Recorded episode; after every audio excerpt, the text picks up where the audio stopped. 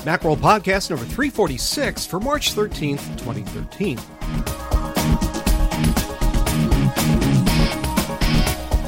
Welcome to another Macworld Podcast. I'm Chris Breen. Recently, our sister publication TechHive ran a series of articles from tech luminary Andy Ihnatko that outlined his many reasons for switching from the iPhone to an Android based Samsung Galaxy S3. Like many people, I was curious to hear more of Andy's thoughts, so I gave him a jingle and he was kind enough to spare nearly an hour to expand on what he had to say in his articles. Before praising or damning his decision, I hope you'll take the time to listen to what he actually had to say. And here we go.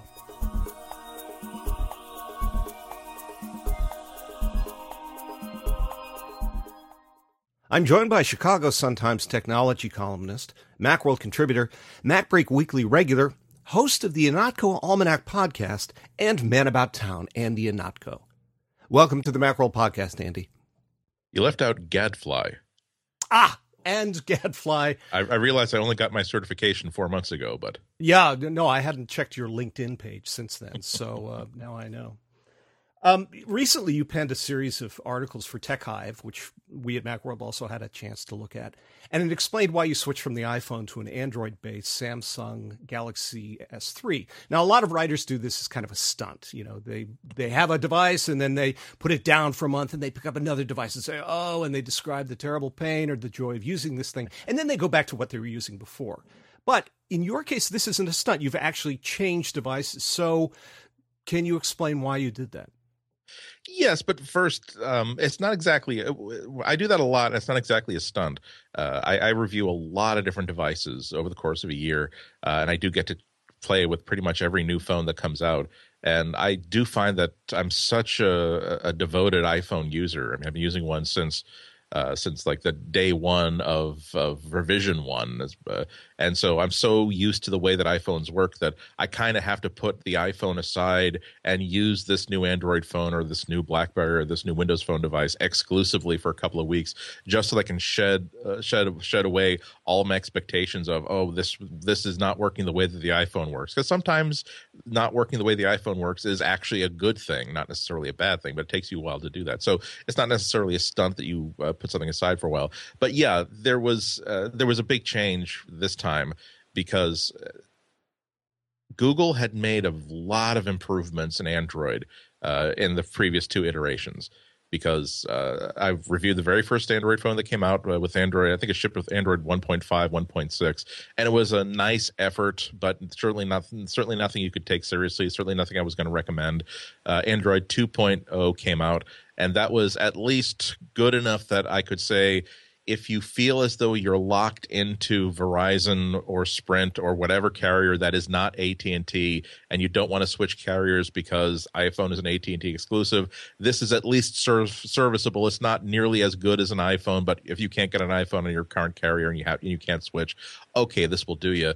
3.0 was kind of a skip year for for for Android. It wasn't really very good. But 4.0 was the first really solid, really mature version of the operating system that had a lot of nice features hardwired into it, a lot of nice new features and a lot of old features that had really found its way into maturity. On top of everything else, Google had managed to roll back a little bit on their policy of making this a you know happy valley hippie community uh, of developers saying, "Oh no, no, please, it's our job just to release the source code, and then you guys write whatever apps you want and make them do whatever you think they should." And over the previous year or two, they realized that this is not resulting in top drawer software being written. So they said, well, here's some rules that we want to impose upon you, and here are some guidelines for how to develop a really good user interface that works well with all the all the dingbats that we have put into this this operating system. And as a result, it became a really compelling platform. Uh, at the same time, companies like HTC and Samsung started producing uh, wonderful devices.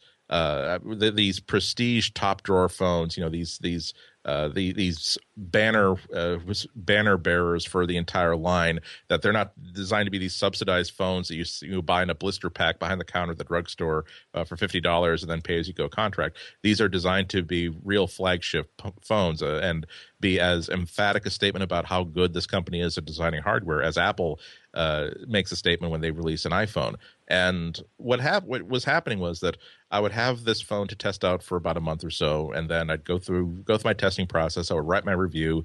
I would hang on to it for another two or three weeks after the review, uh, and then I would send it back. And then I would go back to my iPhone, uh, and all, all along I'd be use I'd be using both phones side by side. But when I went back to just using the iPhone, there'd be so many features that I would kind of miss out on. Uh, and one of the big ones was a legitimately larger screen. It got so hard to switch back to uh, let's let's uh, be kind and call it a compact mm-hmm. design of, of the of the iPhone 4S after using the 4.8 inch screen of the Samsung Galaxy S3 because for me just it the larger screen made everything better. Uh, as I, uh, my phone spends a lot of time on my car dashboard as a navigation tool, far far better. As just simply a, a, media player where the buttons are big and easy to read and easy to hit, much much better. When I'm actually at the coffee shop and I, I want to read a book or I want to catch up on my news feeds uh, or even just watch a movie, again, so much bigger, so much better. And uh, of course, I was very familiar with the usual complaint that a lot of commentators have made about oh well android phones and it's, it's just a gimmick.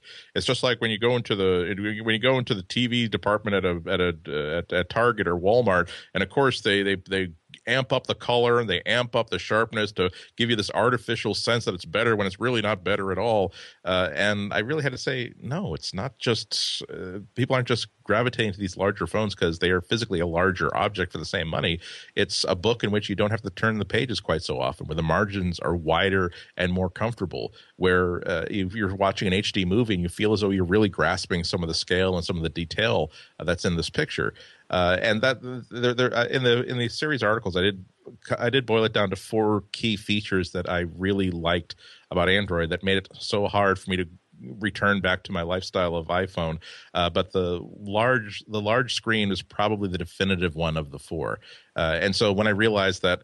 Uh, I really did miss the iPhone that much. Uh, I had a, a, Samsung Galaxy S3 for for a long time, uh, and I realized that look, I mean, you're just using this day after day after day, and you keep telling yourself that this is just sort of like your Wi-Fi uh, iPod uh, in the pocket. Uh, the next step was well let, us get the my sim reprovisioned so i can at least put it inside the the android phone and just use it as you know just just use it as a connection to the internet occasionally if i want to do that uh, and I did that with the idea that uh, I've got a SIM extractor tool. I keep it in my wallet because you know these you, you know how it is. It's, you have this tiny little tool. You're going to lose it unless you have it right in your wallet where you mm-hmm. can find it at all times. And I, my, and my idea was that I'm sure that I'll probably you know uh, I'll, I'll, I'll have the SIM inside the Samsung when I'm doing a lot on a day when I'm doing a lot of driving. I'll keep it inside the iPhone when I'm doing a lot of other things. But the fact of the matter is that once that SIM got inserted inside the Galaxy S3, it just I just didn't find myself missing the iPhone and that was the weirdest thing because uh, as a someone who writes about technology, I, I, like to think that I'm good at uh, finding an objective opinion about things. Where I, I, certainly have my opinions about things, but I like to be able to say categorically, here's the reason why I believe those sort of things. Um, and yet, I had to keep com- keep coming down to the fact that this the Galaxy was going to be a better phone for me, and the reasons why I, I use a phone, and that the reasons why I was sticking to my iPhone were because it had that lovely Apple logo on the back of it, and I've been an I've been an iPhone user. I mean, not not just since day one. I mean, I was uh, I was fortunate enough to uh, get a briefing after Steve Jobs announced it in January, and I got like 45 minutes of hands-on time with an actual working device. And I remember how excited I was just to, to, try this thing that was completely brand new. And I have this legacy with Apple that goes all the way back when I was um, in fifth, sixth, seventh grade, and I first used uh, an Apple II, uh, two plus or two E, uh, and it was, it's just so hard to have to tell myself that I have found something that I actually like better than an Apple product, and now I'm sort of required to switch to this other Apple product, or else I'm sort of a fraud, aren't I? Well, how much of this is based on the physical form of the phone versus the operating system? Uh, the the big screen is is a, is a very big deal. Uh, three out of those four reasons though had to do with things i liked about android not just the mm-hmm. hardware mm-hmm. uh, and i really want to be very specific about these other things things i'm not gonna i'm not gonna go into the the head-to-head roundup between google now and siri or isn't it or here's how easy it is to access a drop down menu it really wasn't these i really didn't want to get bogged down in these nitpicky details i really wanted to get to the big big broad sort of issues. And there were just so many things about android that i preferred. One of them was the keyboard because uh, i spent a lot of time capturing text uh, on my uh, on, on my phone. And so i really need to be able to type quickly and accurately and i could just type so much faster uh, on an android phone partly because the screen is larger and therefore the buttons are larger but also because you have the option of modifying how the keyboard works. Whereas ios i mean it's an apple product which means that by default uh, the philosophy is here. We have designed it to be perfect. Why would you want to change something that's perfect? We are smarter than you. We understand this better than you. We think more about this than you do. Uh, so this we're giving you the thing that's perfect. Samsung uh, samsung and android are saying we don't necessarily we, we are taking a good guess at it but if you don't like it we're going to let you change it. Uh, and one of the things you can do is not only change the methods of inputting text but also you, if you want you can buy a third party keyboard and install it. Uh, and uh, I use a, a third party keyboard called SwiftKey, which is amazing at its ability to predict what you're uh, typing based on uh, context and sentence, sentence structure. Uh, and so, uh, whereas iOS will auto complete the word if you've typed in the first couple of a, a, couple of characters in it. Mm-hmm. SwiftKey will not only do that, but would also say, well, if you if you just if you start a sentence with I, I bet the next word is going to be love and so we'll just sort of throw that up there to if you want to tap this button, I'll I'll, I'll just type in love. Then oh, he's typed I love. I bet it's either you or burritos. So I'm going to put up you and burritos, maybe a third option, and I can just tear through these things so so quickly.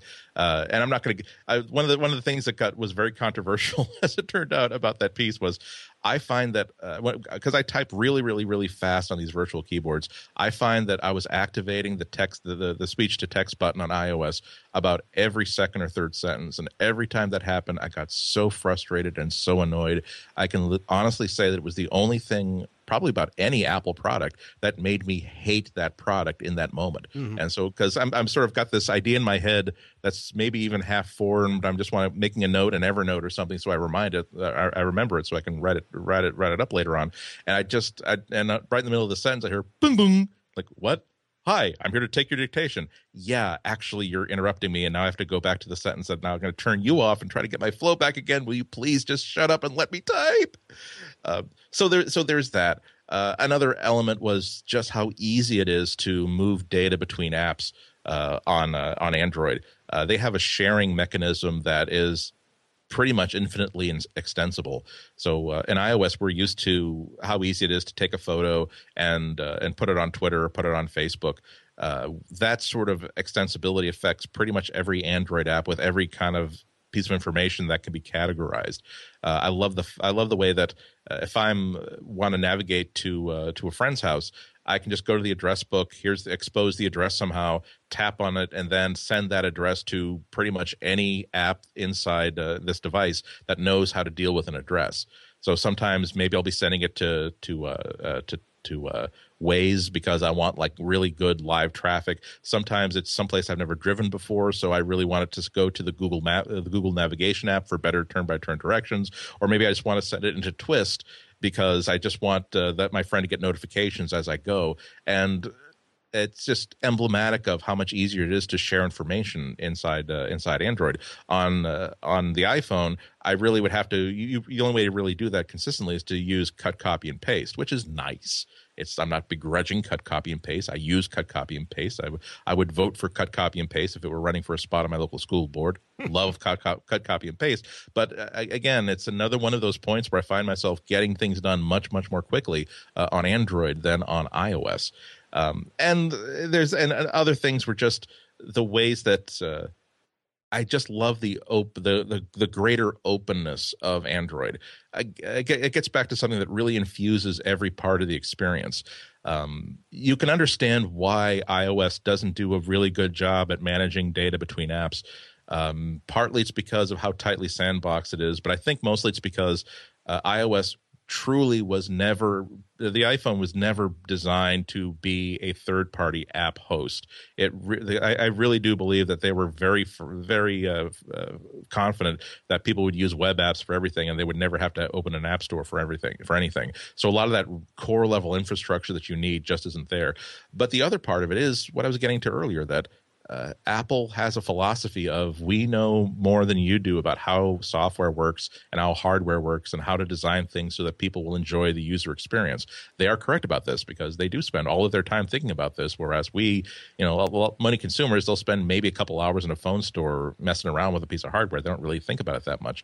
Uh, and the truth of the matter is that uh, iPhones and iOS devices are a lot easier to use. I'm sorry, I should, I should narrow that. I, am talking specifically about iPhones. iPads are still uh, still rule the world, uh, but uh, uh, iPhones really are easier to use to start off with. But the the the fact the matter that uh, the, the fact that Apple allows excuse me that uh, Android allows you to make changes as you go to gradually create a custom fit for you and the way that you manage your device it's not as easy to use for the first couple of weeks as an iPhone is, but I find that after a month, after two months, after three months, after four months, it keeps getting easier and easier and easier and quicker and quicker and quicker.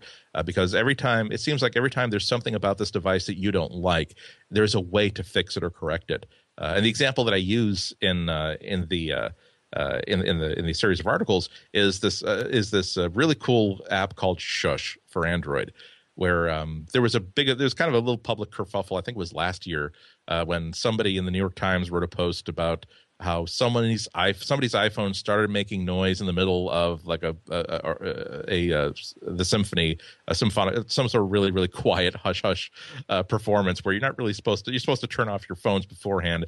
But this person decided, oh well, I've got this mechanical switch on the side of my iPhone that if I put it into this position, it silences the device. So I'm gonna so that's not gonna that's not gonna be a problem. What he did not know was that he had set a, an alarm or some sort of a, uh-huh. a reminder, and he didn't he didn't know that the switch is actually just the ringer silence. Doesn't mean silence the whole device. Uh, so the iPhone doing that was actually quite correct. The, the, the philosophy there was that well, the user told me specifically to make sure I make this noise on this day at this time, mm-hmm. and so I believe that that desire overrides any other expression of what I should do right now. So I should definitely make that make that noise.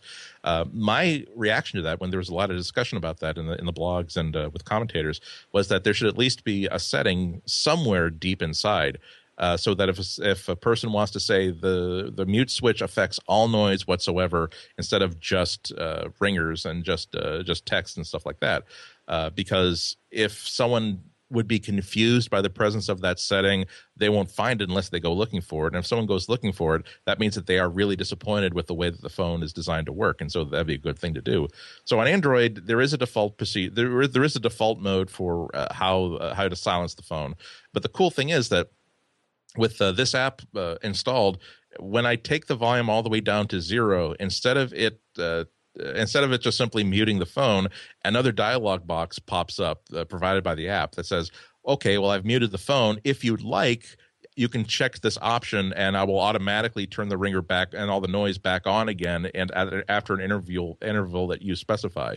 So it's easy to simply say, "Okay, great, turn everything back on again after the movie's over."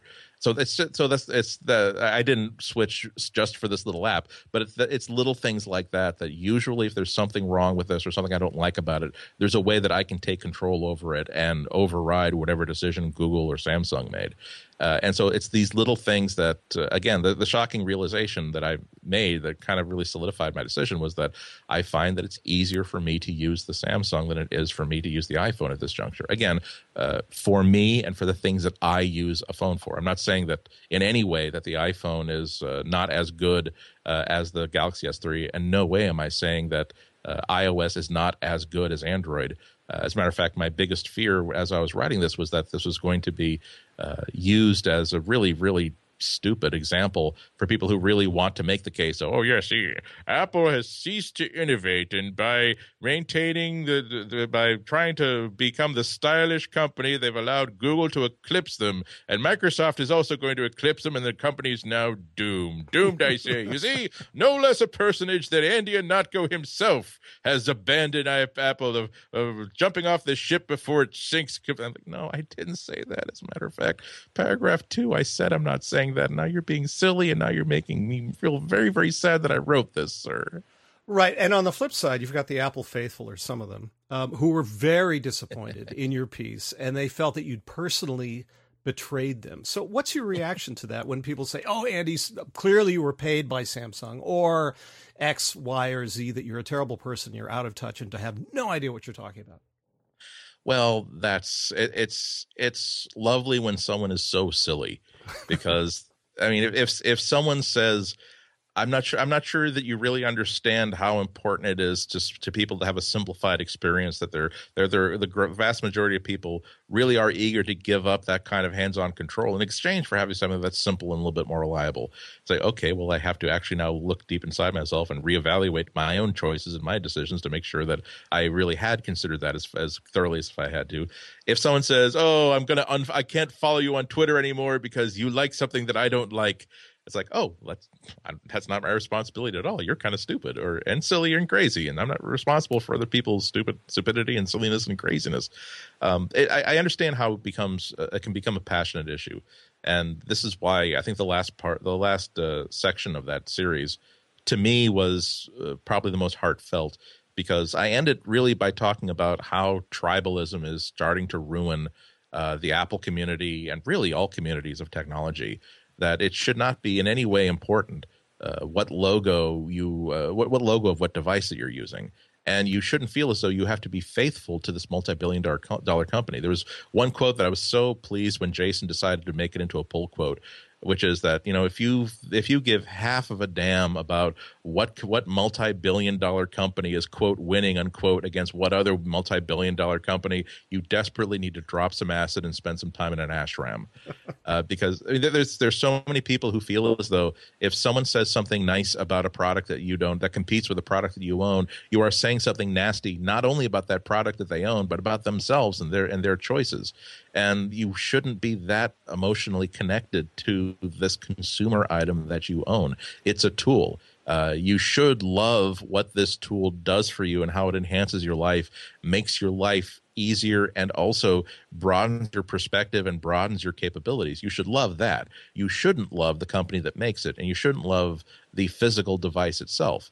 Um, I to the people who are reasonable, uh, I can only say that I'm sorry that this disappoints them, uh, but that if it reassures them uh, about uh, anything else that they might have heard me write that they might have liked, that when I say nice things about a competitor of Apple, that only underscores the sincerity of the rather voluminous praise that I've given other Apple products, including the iPhone, in the past. Uh, I've the thing that I'm on guard against is that I don't want my affection for Apple to cloud my interpretation of every new thing that they do. Uh, I, I, I, still remember what it was like when I was a kid, and I eagerly awaited the release of uh, George Lucas's next movie, uh, Radioland Murders because oh it's George Lucas and he's the guy behind Star Wars and he was the producer behind Raiders of the Lost Ark and I and I love everything that George Lucas does. This is going to be incredible. This is going to be a great movie, and it really was not a very good movie at all. It was weak and it was slow paced and it was kind of confusing, and it kind of taught me that you can't tell yourself that you like everything this person does because that's not really praise for their work. That's praise for the cult that you yourself have erected around this person. I mean, George Lucas is not responsible for the amount of affection that I've erected around his life and his work. I think he would like me to really appreciate what he does for what he does. And I, I would like to think that people can believe the things that I tell them, that they might disagree with me. My opinion may not even be ac- applicable or relevant to how they use devices and what they expect of new products, but they can at least believe that it's coming from uh, valid sources a lot of consideration, a lot of thought, and uh, a fear of not getting my facts right, or you know, discover being the last person to discover I got my head up my butt. So if that if I lose some people along the way, then I think those are people I was going to lose at some point anyway. Right. So when you switched, were there any things that you missed about the iPhone? Oh yeah, for sure. Uh, I really miss Siri.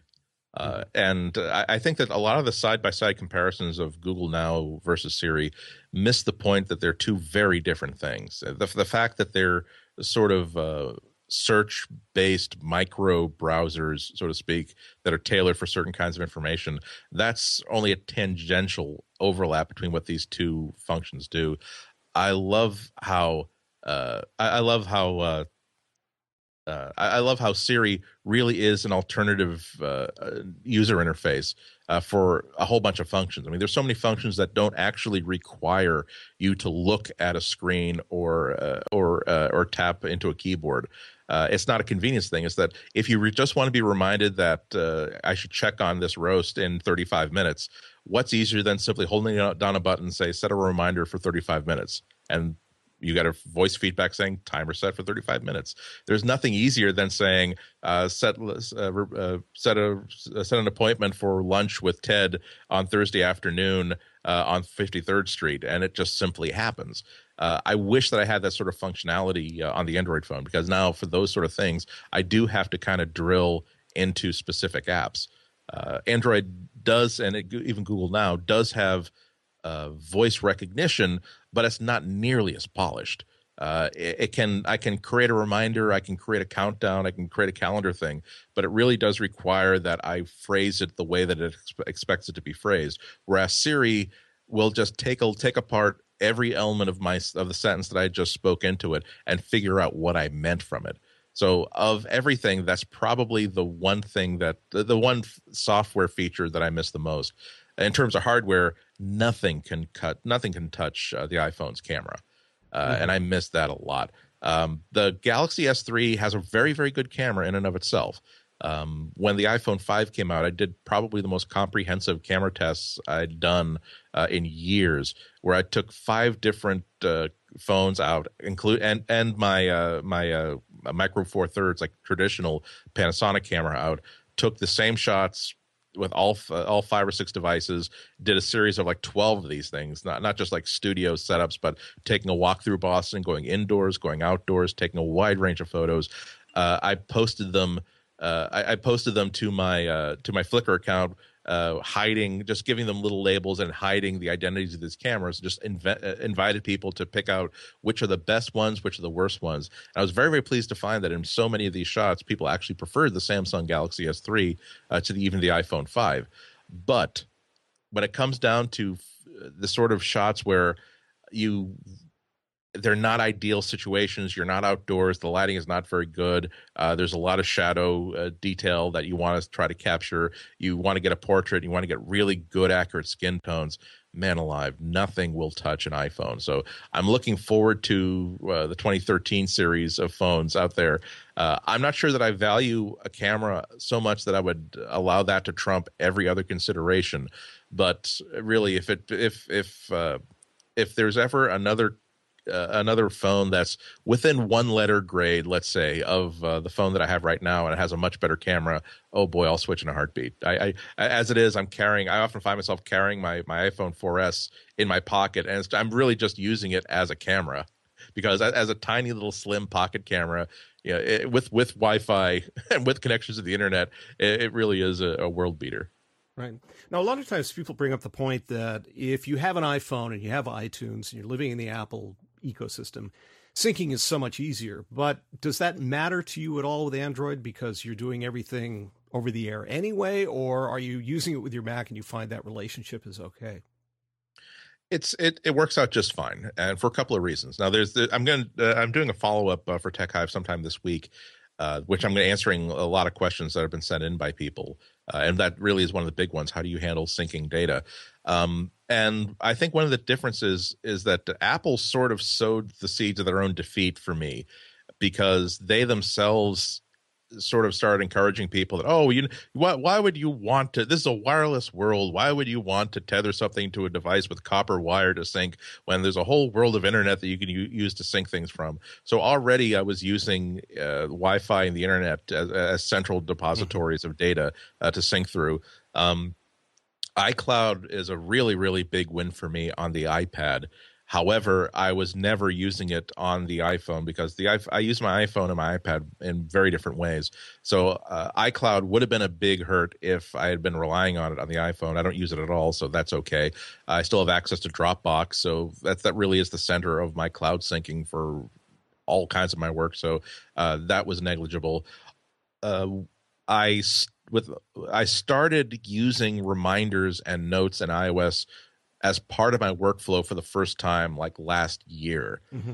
uh, because for whatever reason it just wasn't. It, it doesn't matter how good a tool is. For some reason, there has to be a way that you work in which this is a solution to a problem. And for some reason, just having a centralized reminder system and a centralized note system just wasn't part of my workflow until last year. And as soon as I started using them effectively, this had nothing to do with any desire to switch. I sort of instinctively believed that, yeah, but what if you want to access those notes on a device that's not an Apple device? What if I want my reminders to be used on something that is not a, an Apple device, not an iOS device, not a Mac OS device. And so, uh, independently of any of the decision, I trans I transition all of those onto uh, Evernote. Uh, and uh, and other apps that are that are multi-platform. So that again was not a problem because uh, the Android uh, marketplace, excuse me, the the Google Play Store, which has uh, all the Android apps on it, almost every, really every single multi-platform data data tool that I was using on the iPhone had a one-to-one feature complete analog uh, on the on Android. So it was just as simple as download the app for Android, sign into that device, and now boom, every single piece of data that I've been collecting over the past year is now available on the Android device, uh, easy as you please. Um, the only thing that's a little bit uh, tricky is syncing media and music. Mm-hmm. Even then, it's sort of uh, half you know uh, six of one half dozen the other in terms of how easy it is to, to to go here again apple sort of helped me to make the transition by releasing itunes 11 uh, I would always say that uh, iTunes is uh, is a real is a real force multiplier when you're trying to manage your music on a mobile device, it will just make everything so much simpler to, to use. And with iTunes 11, Apple actually made it more difficult, at least for me, to manage multiple playlists and keep those things maintained. I still love smart playlists, but in terms of having those those human curated playlists that let you assemble things very very quickly and decide what you want to watch what you want to listen to at any given moment uh, it just took it down a notch and made it that much easier for me to work with a device that doesn't necessarily require iTunes in order to sync. Uh, and there are a whole bunch of uh, tools out there. I use a, a, uh, a tool called iSync, uh, or could be called iSyncr. I'd have to I'd have to double check it. Uh, but uh, it's you connect via USB. It recognizes the presence of the device. It will sync any playlist off of iTunes you'd like. Um, I choose this solution over others because it will also sync uh, uh, play counts and uh, and uh, skip counts. So uh, most of my smart playlists on iTunes uh, are fueled by knowing that okay, well this here is a here is a playlist of uh, two gigabytes worth of music that I really really like that I haven't heard recently, and so when it gets synced back, it knows that he just he, he listened to that Sinatra track yesterday, so we'll now remove this from that playlist and replace it with something he hasn't heard in the past two weeks. So that was something that I missed until I found a syncing solution that uh, would actually restore that kind of functionality. So now that I've got all that working, I don't miss it. It's a it is a little bit more difficult to keep this device synced up uh, with all its all of its media, uh, but it's certainly a surmountable problem. And and really, and also uh, to I, although I lose that kind of ease of uh, of syncing from iTunes, remember that uh, uh, I do get the win of this. most Android, dev- almost all Android devices have a micro SD card slot. So the whenever I want to just take a, a video file uh, that I've from a DVD I've ripped and put it on the device. Uh, I, it's always annoyed me that I have to first add it to my iTunes library and then sync it from the iTunes library into this device through an intermediary of uh, checkboxes that tell me yes, please uh, uh take uh, take Pixar's Brave and do please put this on this phone. Whereas on the Android device, really all I have to do is drag that MP4 file onto this card, then put the card inside the device, and then the video player uh, on Android will simply find it and play it without uh, without really making me going through hoops to do it. Mm-hmm. Given your experiences, do you think that there are any lessons that Apple could learn from Android? They don't necess- They don't necessarily need to make uh, iOS as much of the wild wild west as android is. I mean for heaven's sake if you want to quote jailbreak unquote an android device you go into settings you flip a switch that says allow this phone to run software from unsigned app libraries and now essentially you could run any software from everywhere. Because uh, the iphone does benefit greatly from uh, from being as tightly locked down and as tightly managed as it is. But they do need to understand that if there's a small lesson it's that there are two different kinds of ease of use There's the sort of ease of use that makes something easy to use for the first week that someone owns it. And then there's the ease of use that keeps it easy to use a year from the day they buy it. And so I think that sometimes that they uh, they put a feature or put a design on the wrong side of that line where they are so concerned about keeping something simple that they ship something that's that's shipped down and underpowered that they're so focused on the features that 80% of the users or 90% of the users are uh, think that matters that they forget that it's a different 80 to 90% for every person that if you simply uh, omit 10% of the features that the feature set that this phone can do you're leaving a lot of people in the dust uh, as time after time after time something works adequately but not really really well. Uh, so I would like to see Apple sort of loosen the loosen the purse strings a little bit and allow their users to have a little bit more control. Uh, I mean, as I as as I said a little bit earlier, that it kind of uh, boggles me that something as simple as a user setting buried deep in the interface where a neophyte user will never see it and will never be confused by it, but it's waiting there like a precious little jewel for somebody who wants to dig with their hands in the sand for uh, for all of 10 minutes to find this thing that's buried there. Uh, and they flip that switch and suddenly a problem that they were experiencing with, with a phone no longer exists and it works that much better. It's a little bit more custom fit for what they do. It it, it I'm, I don't understand why that is considered to be a really really bad thing to do to the phone because uh, you you don't want to give your your users in, infinite options because they'll cause infinite problems but there is a happy medium between what iOS is now and what Android is that I think Apple should uh, start steering a little bit closer towards. Well, I think that's something that a lot of us want, uh, not just in iOS but also in the Mac OS, is that pro switch or the I know what I'm doing switch yeah. where things do become much easier to share information, for example, on, on iOS. As you say, on Android, it's easier. Yes, Apple offers the share button with some limited options, but much of the time you find, no, that's not really going to work. I have to put it on Dropbox. So then I can take it to a different app, mung with it there, and then finally get to get it to where I want it. Yeah, absolutely. I mean, moving um, we haven't talked about iPad, uh, and uh, I'll I'll just say that uh, my iPad use is completely unaffected by all of this, uh, because uh, first of all, Android on large tablets is still just absolutely hopeless. The apps aren't the the app marketplace for uh, for Android phones is rich and robust. I mean, I would not have made this switch if there weren't the apps that I needed on it, but it's still a hopeless situation. there's just nothing that takes advantage of a 10 inch tablet on there. but even so, I find myself sort of weaning myself off of iCloud because I just feel as though it's it's a, it's a wonderful service for uh, a certain kind of user who just wants to make sure that the docs that they create on their desktop are also available on their phone and on their tablet and on their their MacBook in addition to their iMac. But for someone who has a little bit more robust need for document syncing, you really have to go with SkyDrive or Dropbox or any of the alternatives. Uh, and unfortunately, it has that sort of has a cask. It, it you, you it's so important to occasionally take a couple steps back from your workflow and how you do things and just look at it as objectively as possible. Try to take that step outside of your own body and observe your own decisions and your own behavior. And uh, i when i uh, came to really love the ipad uh, with the first generation hardware and came to find myself just using it time and time and time again and finding that gee, I don't even need to take my my MacBook out with me because my iPad with this Bluetooth keyboard will do everything that I really wanted to do. This is great. Um, only fairly recently did I realize how much I've adapted my workflow to suit the limitations that Apple's imposing on it because I do like to have a word processor with formatting in it. And right now, because Apple really has done almost nothing to support rich text formatting for third party software, the only solution to that is Pages.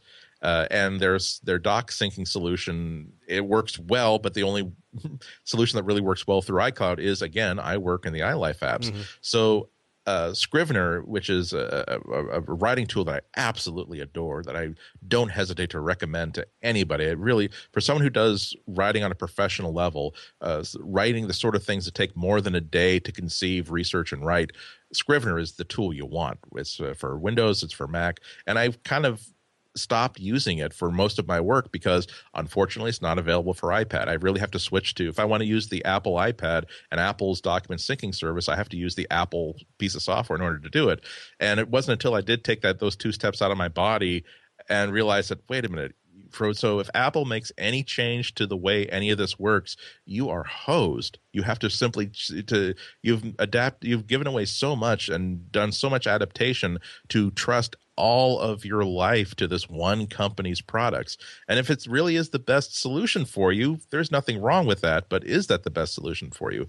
And so over the past couple months, I realized that, gee, I really don't like the fact that I have to go through hoops in order to share a document from iCloud to somebody else uh, it's very much a mother may I sort of procedure to do that. And so I've really started transitioning most of my work uh, back to Dropbox for syncing. Uh, and although I've never been a fan of the Markdown uh, text editing uh, scheme, uh, I've really tried to sort of train my brain to use it because if the iPad still doesn't support great text editing with any app but Pages, Pages is now a big enough liability that I will switch to Markdown so I can do all my word processing in text.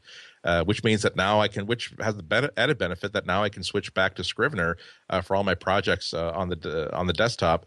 And when Scrivener comes, uh, when uh, Literature and Latte comes out with an iPad version of Scrivener in the near future, and if it's wonderful, then I will be very, very well poised to complete my workflow uh, edge, edge to edge with my, the the app that I want that's not made by Apple using a sync mechanism that gives me the greatest amount of flexibility.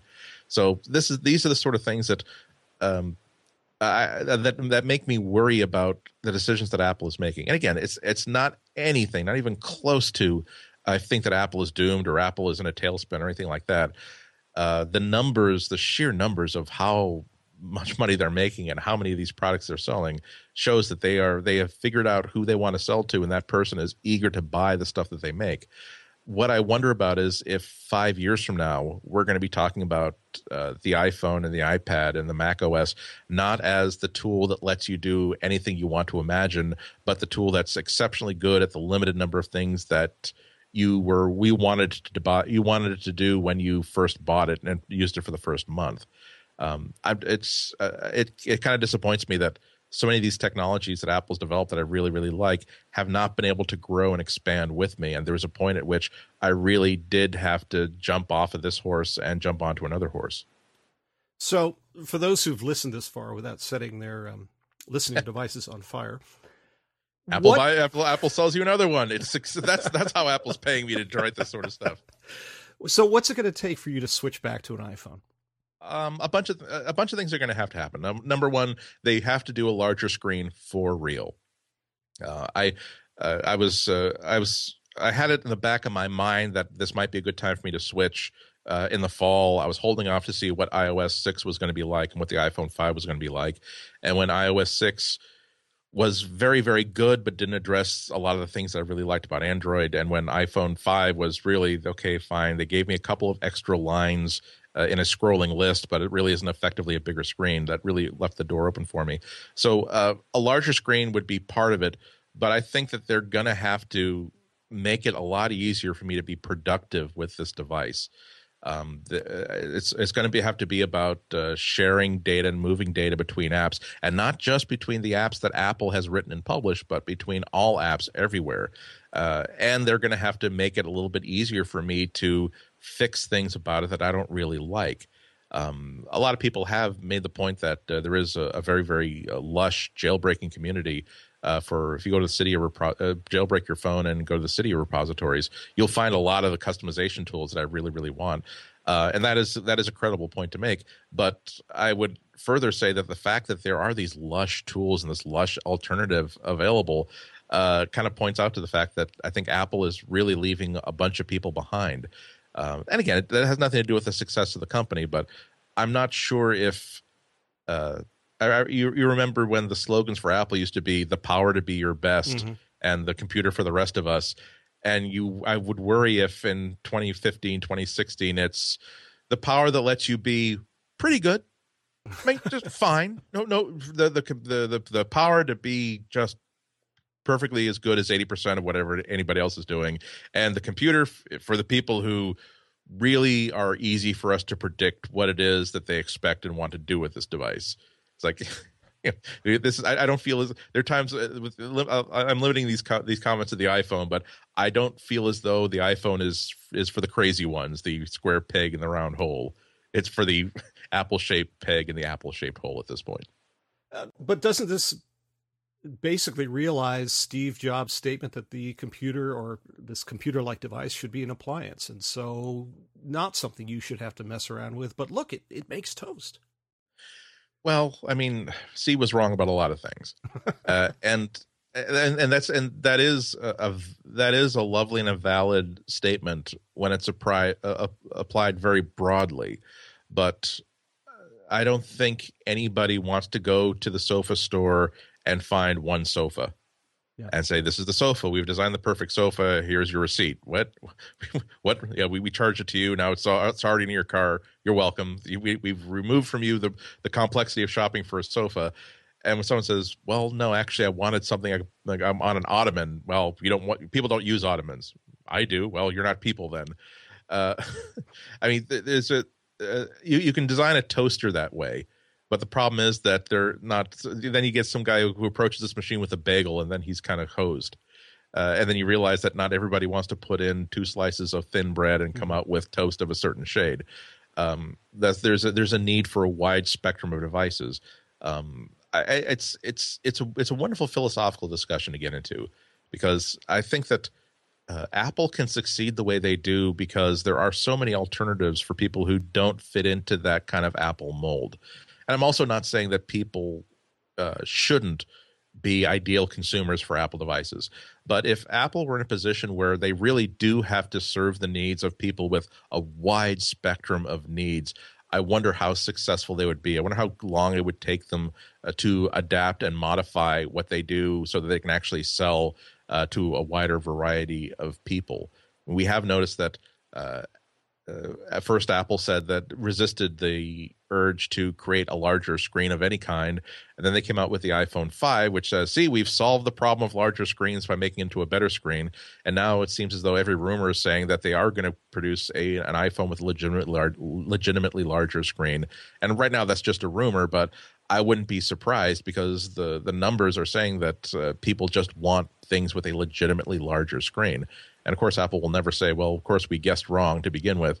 Uh, but it, it, it, when you when you toss these devices into the, the scrum with other devices that are kind of similar but with a range of choices, that's the only time that Apple will ever ever learn that. Okay, it turns out that a seven inch tablet is a useful and popular thing uh, it turns out that we don't have to we can we can ship an ipad that's a little bit smaller without a, a piece of sandpaper for it to help people to sand their fingertips mm. down to operate the buttons um, it's as i say I, I think that when apple listens to what customers are doing uh, and apple listens to when customers are saying that uh, here's an alternative device that's selling extremely well. And the reason why it's ex- selling extremely well is because you guessed wrong when you said here's uh, here's the perfect device for all kinds of people.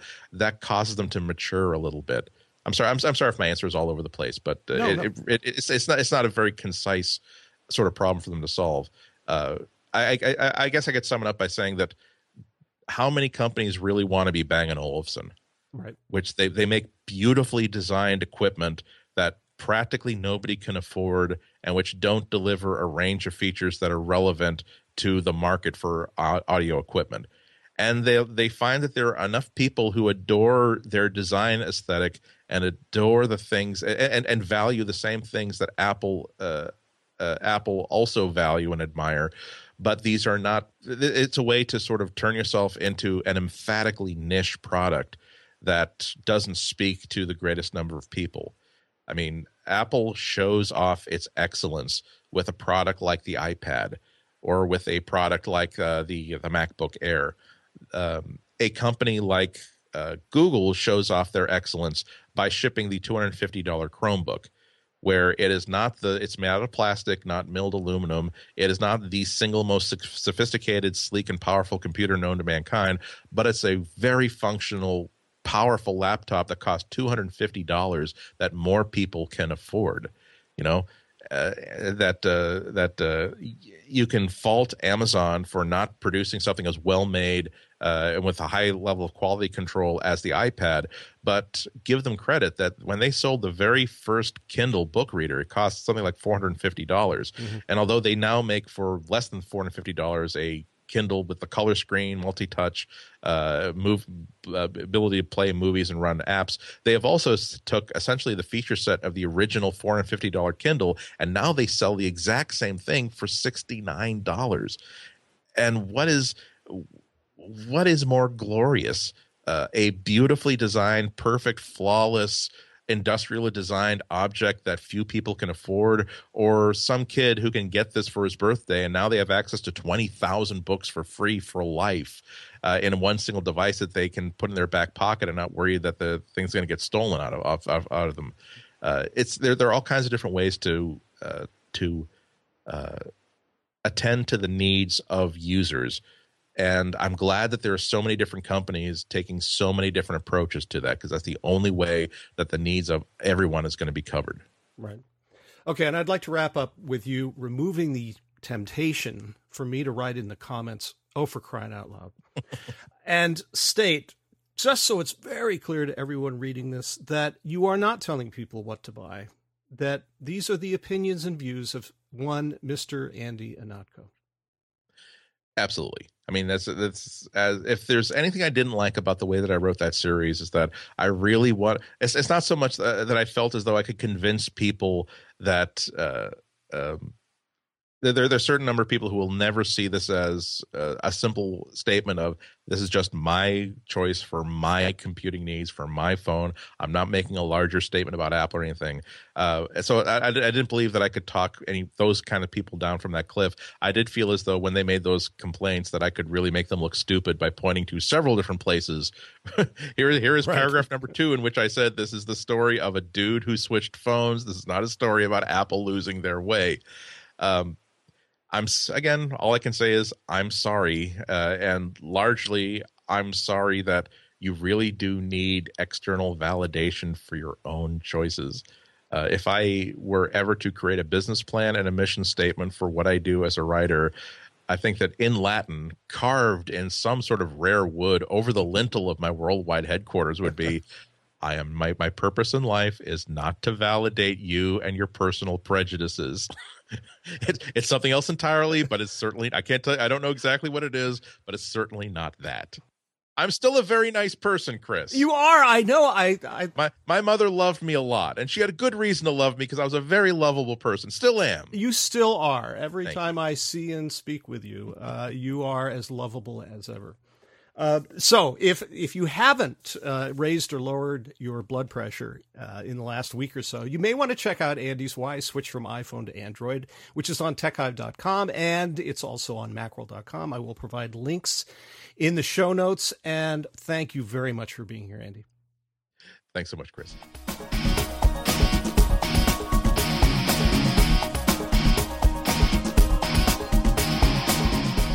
And that wraps up this edition of the Macworld podcast. I'd like to thank Andy Ihnatko and, of course, you for listening. If you have any comments or questions, feel free to drop us a line at podcast at macworld.com.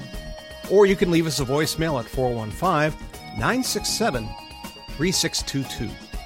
This is Chris Breen reminding you that you can find more Apple, macOS, iOS, and technology news, views, and information at macworld.com. See you around.